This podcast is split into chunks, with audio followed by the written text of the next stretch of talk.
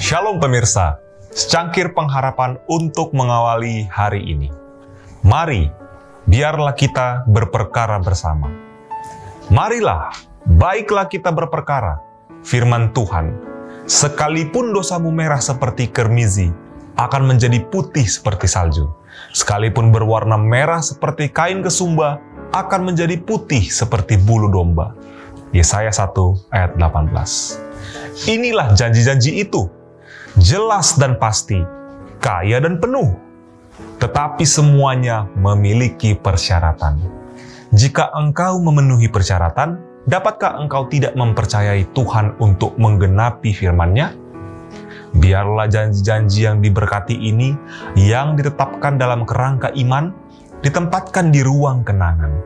Tidak satu pun daripadanya akan gagal.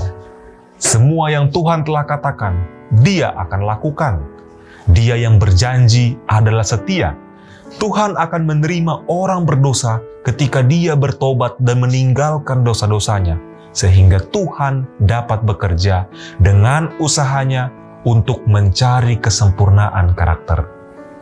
Janji-janji itu bukanlah ya dan tidak, tetapi jika manusia memenuhi persyaratan, janji-janji itu ada di dalam Kristus, ya, dan di dalam Dia Amin. Untuk kemuliaan Allah oleh kita.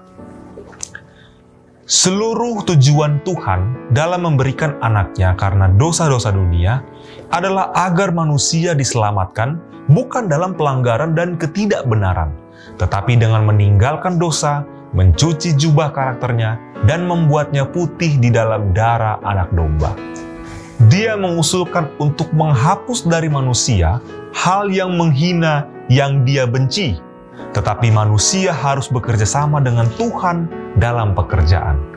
Dosa harus dilepaskan, dibenci, dan kebenaran Kristus harus diterima dengan iman.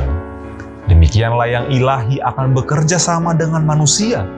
Kita harus berhati-hati agar kita tidak memberi tempat pada keraguan dan ketidakpercayaan, dan dalam sikap kita yang putus asa mengeluh kepada Tuhan, dan salah menggambarkan Dia kepada dunia.